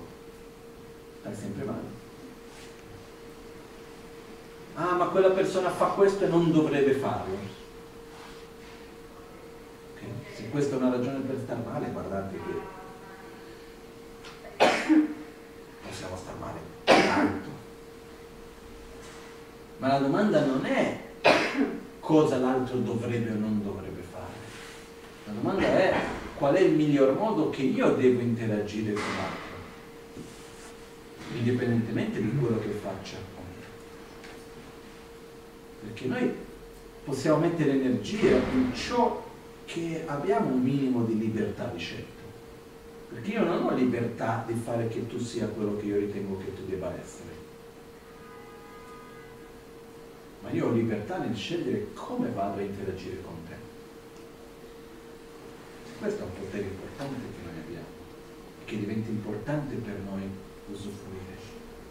Per questo volevo invitare ognuno a dare più importanza alle interazioni e di conseguenza al cambiamento che al tempo dell'orologio. Non è importante se noi stiamo insieme un'ora o due ore o tre ore, è importante che cosa scambiamo. È importante quali sentimenti manifesto, che parole dico, che cosa ci scambiamo in che modo andiamo ad interagire. Non è importante se le vacanze che ho durano un giorno o un mese, è importante in che modo che li vado a vivere, con che cosa interagisco, come interagisco, cosa vivo. Non è importante se abbiamo una connessione, un rapporto con una persona per un mese o per 30 anni. È importante in questo rapporto in che modo andiamo ad interagire, che cosa andiamo a coltivare, che cosa diamo, che cosa riceviamo, come interagiamo. Io sono rimasto abbastanza colpito dal fatto che il tempo dell'orologio in realtà è una novità nell'essere umano. Se noi pensiamo che fino a relativamente poco tempo fa, ossia fin quando non ci sono stati creati treni, i tempi nelle città non avevano neanche uno stesso orario sincronizzato. Fino a molto tempo prima l'orologio era una cosa che aveva una funzione specifica per certe cose, ma noi non vivevamo sulla base dell'orologio. E oggi diamo un potere al tempo astratto, secondo me, troppo. Invece diventa importante per noi ritornare un pochettino a vivere con più armonia con la natura. E approfitto solo per aggiungere una cosettina solo su questo. Noi viviamo un momento adesso nel quale c'è un lato positivo, in cui c'è un movimento abbastanza forte riguardo l'importanza di prendere cura della natura e l'ambiente e il clima e tutto questo. C'è un qualcosa positivo, importante c'è un aspetto secondo me fondamentale che io almeno non ho ritrovato spesso, che è il fatto che non è importante il clima perché il clima è importante per noi, l'ambiente è importante per noi, la natura è importante per noi, ma è perché noi facciamo parte della natura. E noi non usufruiamo della natura, noi facciamo parte della natura. Non è che una mano è importante per il corpo, la mano fa parte del corpo, Quindi se la mano sta male, il corpo sta male. Noi facciamo parte della stessa natura. E quindi se c'è inquinamento, se l'ambiente non sta bene, eccetera, io non sto bene. Non, non, non c'è una possibilità alternativa. Noi facciamo parte della natura. E quindi prendere cura della natura vuol dire prendere cura di noi stessi. E questa dualità nella quale noi ci vediamo come coloro che possono usufruire della natura, come se non dipendessimo e come se non facessimo parte, in qualche modo crea questo rapporto malsano. C'è una cosa secondo me positiva, però ancora un po' miope, che è il fatto di direzionare che la cura dell'ambiente certe volte viene data l'enfasi che è perché comunque economicamente vale di più perché a medio e lungo termine è più sostenibile eccetera eccetera che va benissimo, è ottimo. Però questo è un, un piccolo aspetto nell'insieme del tutto no? un ambiente puro è importante anche per la parte spirituale di ognuno di noi. Non fa bene per la persona essere in un luogo inquinato a livello emozionale, mentale, spirituale, su tantissimi livelli diversi. Perciò cercare un attimino di osservare che noi facciamo parte della natura e quindi quando io cerco nel mio piccolo di prendere cura dell'ambiente, di rispettare gli elementi, di prendere cura dell'altro anche, in realtà sto prendendo cura di me stesso perché io interagisco continuamente con l'ambiente e quindi l'ambiente mi trasforma. E se sono in un ambiente sano mi trasformo in un'interazione positiva, se sono in un ambiente malsano ho un'interazione negativa e prima o poi ci tocca vivere i risultati. Già lo viviamo, spesso non ci accorgiamo. Quindi ritorno una volta ancora per concludere al punto di partenza ed è noi siamo esseri influenzabili.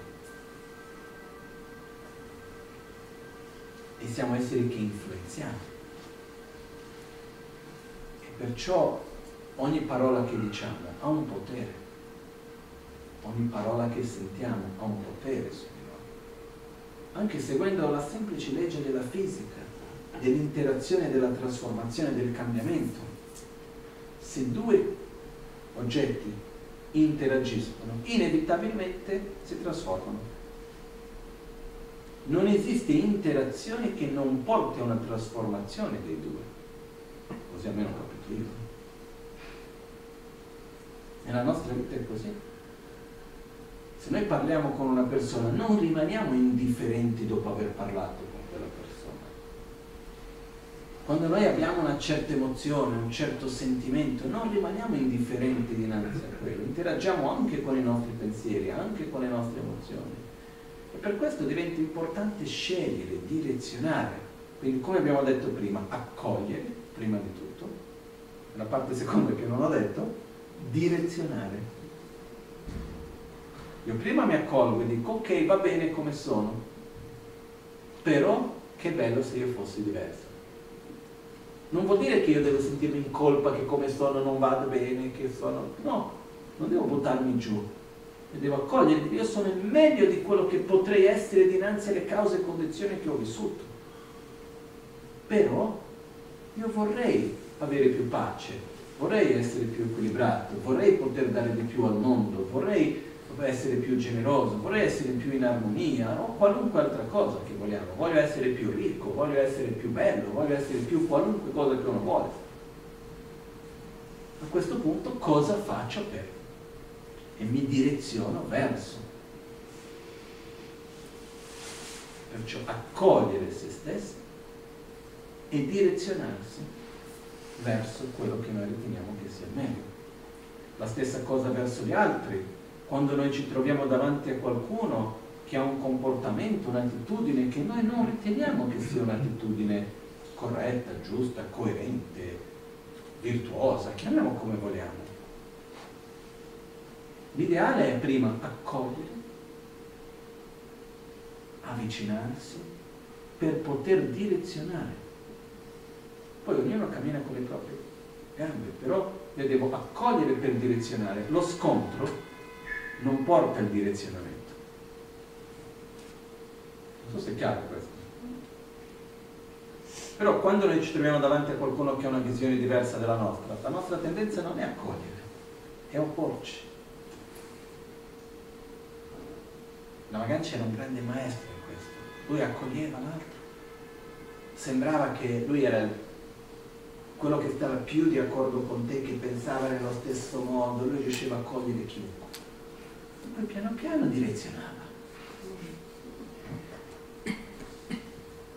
mi ricordo una persona che aveva dei comportamenti dentro la visione comune abbastanza sbagliati, no? nel caso specifico faceva uso di droghe in un modo abbastanza esagerato, chiamiamo così. Quello che la Magancia ha fatto è che non è mai andato da lui e le ha puntato il dito addosso. Li ha accolto come un figlio preso cura, con amore, con affetto e ha dato quello che lui non aveva mai ricevuto che era amore. E quando si è sentito accolto, a quel punto nazionalmente è stato direzionato nella sua vita. La nostra tendenza è di puntare il dito, di andare contro e sempre di più viviamo in un mondo polarizzato. Nella politica si vede questo, è assurdo. Quando ci sono due punti di vista diversi, non è che c'è il dialogo per cercare di uno capire meglio l'altro, perché il diverso aiuta meglio a capire meglio me stesso. No, c'è lo scontro. Ma questo avviene anche nella quotidianità. Perciò, quando c'è qualcun altro che ha una visione diversa della nostra, per il quanto secondo noi sia sbagliato, sia negativo, in qualunque modo che sia quello che sia. Il passo è accogliere per dialogare, per direzionare e non andare con lo scontro per imporre la visione corretta. E lo stesso dobbiamo fare con noi stessi. Quando noi vediamo un'abitudine, qualcosa, dobbiamo accogliere e direzionare. Perché se io ho una cattiva abitudine, ormai è un'abitudine e non basta andare allo scontro, io devo accogliere per direzionare. E così gradualmente cambia. Perciò nell'interagire diventa importante avere una direzione. Per concludere, volevo solo lasciarvi con questa riflessione che è fondamentale per noi avere una direzione da seguire esiste una direzione a lungo termine, ma quasi quasi diventa più importante una direzione a breve termine. Io ho da qui a un anno. Chi voglio essere? Cosa voglio sviluppare? In che modo voglio trasformarmi? E dinanzi a questo cominciamo a lavorare, a direzionare le nostre azioni. Però dobbiamo avere una direzione nella nostra vita, una direzione interiore oltre che una direzione esterna. E la cosa più bella è quando c'è una direzione interiore chiara e, quel, e raggiungere quell'obiettivo interiore è la priorità, non c'è nulla che accada che ci toglie dal sentiero. Nulla come quel praticante che è stato messo in prigione, torturato, e dopo che lui è uscito, la santità Dalai Lama gli chiese, lui era arrivato in India con tanti che venivano a trovare Dalai Lama e lui chiede, ah sei stato in prigione, ho saputo, eccetera, e ha chiesto a lui qual è stata la peggior cosa che ti è successa, qual è stato il momento più difficile per te, la cosa più difficile per te. Lui rispose, la cosa più difficile per me è stato quasi perdere la compassione per la guardia che mi picchiava. La cosa brutta non è stato il dolore o questo o quell'altro, era il perdere la compassione. Guarda, tanto. Perciò quello che accade è che quando abbiamo un obiettivo chiaro, interiore, succeda quel che succeda, in qualunque contesto, stiamo sempre camminando in quella direzione. Nulla ci può togliere dal nostro sentiero, nulla ci può togliere dalla nostra percorsa. E la cosa più bella è che qualunque contesto, qualunque situazione è un'opportunità di interagire in un modo che ci porti verso quel sentiero. E questo rende la vita significativa. Anche vedere la televisione per dire c'era un maestro che è arrivato in Italia negli anni 60 chiamato Geshe Jambensenger. A lui piaceva tantissimo guardare la televisione. E si dice che, si racconta che una volta un amico nostro che è stato a casa sua, lui stava lì a guardare la tv, mentre lui vedeva queste sorte di telenovele, film che c'erano negli anni 70, 80, quel che era, lui mentre vedeva, lui ritrovava nelle varie scene gli esempi degli insegnamenti. Guarda l'attaccamento come funziona, vedi di là l'impermanenza, vedi questo, quell'altro. Lui utilizzava continuamente come un, gli esempi per riflettere sugli insegnamenti. Un po' come la Maganchen che aveva un periodo della sua vita abbastanza lungo, aveva le notizie accese quasi 24 su 24 ore, dalla mattina alla sera letteralmente poi se gli chiedevi di specifici di che cosa era successo, lui non è che stava connesso con la notizia specifica. Lui utilizzava, un giorno mi spiegò, perché a me non può fastidio sinceramente, e un giorno diceva, tutto il tempo hai già sentito, tanto una volta che hai messo le notizie, la stessa si ripete tutto il giorno. E ho detto, no, no, ma io non sto sentendo la notizia. Cosa ce l'hai acceso? Ho detto, no, è che mi serve per collegarmi con il mondo e fare le mie preghiere per loro tanto mi fanno solo vedere cose brutte che succedono, io vedo qualcosa e quello mi serve per fare come collegamento, per pregare e dedicare per ognuno di loro. Quello che voglio dire è che quando uno ha una direzione chiara dentro di se stesso, qualunque contesto serve per seguire quello stesso percorso, al di là della religione o meno. Per questo io invito ognuno a cercare, e se ce l'ha già, a rinforzare una direzione interna. Perché tanto fra un po' moriremo. E la vita in qualche modo deve portarci in una direzione, più che essere vissuta in se stessa con bellezza. Quello sì. Come ultima cosa, questa è l'ultima. Anche perché oggi devo tornare presto perché dopo entro le 10 devo essere a casa.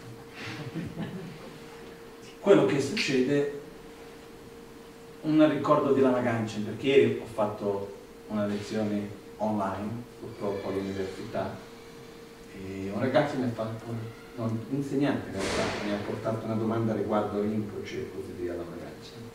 E lì mi sono ricordato di una cosa che diventa molto importante in tutto questo. Alcuni giorni, parliamo di qualche settimana prima che Rinpoche morisse, un giorno lui non stava bene salute faceva molta fatica fisicamente, faceva fatica ad alzarsi, eccetera. E a tutti i costi ha voluto venire a tavola da pranzo, che voleva dire scendere due piani. E faceva veramente fatica, mi sono messo a inventare le cose in mezzo, dopo quando lui a tutti i costi ha voluto, ha detto facciamo la pugia, eh? ho spiegato una scusa perché lui si riposasse un attimo, no? E quando lui ha insistito, insistito, insistito, io tempo ce l'ho conosciuto tantissimo tempo e se c'è una cosa che era chiara per me è se c'è qualcuno che sa bene quello che deve fare per se stesso è lui, quindi quello che lui può fare come minimo io rispetto la sua scelta, la sua volontà su qualunque cosa fosse essa, anche se io la capisco meglio. In quel momento mi ha detto no Rengo, cioè stai qua, non venire, no, se vuoi stare insieme veniamo noi a mangiarlo. E a un certo punto lui disse, qualcuno chiese, ma dammi il perché vuoi scendere a mangiare nella tavola giù insieme con gli altri? La risposta che Rinpoche ha dato è because need enjoy. E una cosa che è importante è che c'è anche un proverbio tibetano che ogni tanto Rinpoche mi diceva chi vorrangi matana dopo migi times. Sono d'accordo fino a un certo punto, ma che vuol dire se io non vivo con gioia la mia propria vita, tanto il male mi fanno gli altri. Quindi se non sono io a darmi gioia, chi, me, chi altro lo farà? E quello che accade è, che, è di dire la vita va vissuta con gioia, fino all'ultimo. fino all'ultimo istante, letteralmente, e in qualunque contesto va vissuta con gioia e non con pesantezza. Il percorso spirituale è un percorso di gioia, non è un percorso di pesantezza. Affrontare le cose seriamente, le difficoltà e tutto, però c'è una base gioiosa. Questo è qualcosa che è importante anche per noi da coltivare. Okay? Facciamo le nostre dediche finali. Io ringrazio tantissimo ognuno di voi che è qui, tutti quelli che sono a casa, che avrebbero anche tanti voluto essere qui, però in questo momento siamo contenti che già possiamo essere insieme qui, e giustamente rispettando tutte le distanze, il numero di persone, tutte le varie cose, in modo che ci permetta di poter stare insieme tutti. Ok?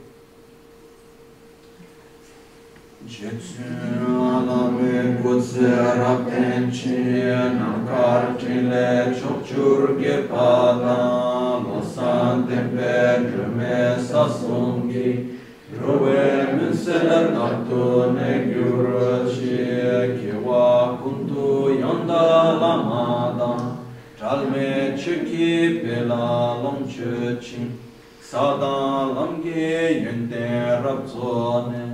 Dorce çange koban yurtobe şuan Nimo dele tsendele Nime kuyan delekşin kshi nimse takto dele kwe kuncho sumke jingeva kuncho sumke makrutso kuncho sumke trashi all'alba o al tramonto, di notte o durante il giorno, possano i tre gioielli concederci le loro benedizioni, possano aiutarci ad ottenere tutte le realizzazioni e cospargere il sentiero della nostra vita con molti segni di buona auspicio. Grazie. Grazie.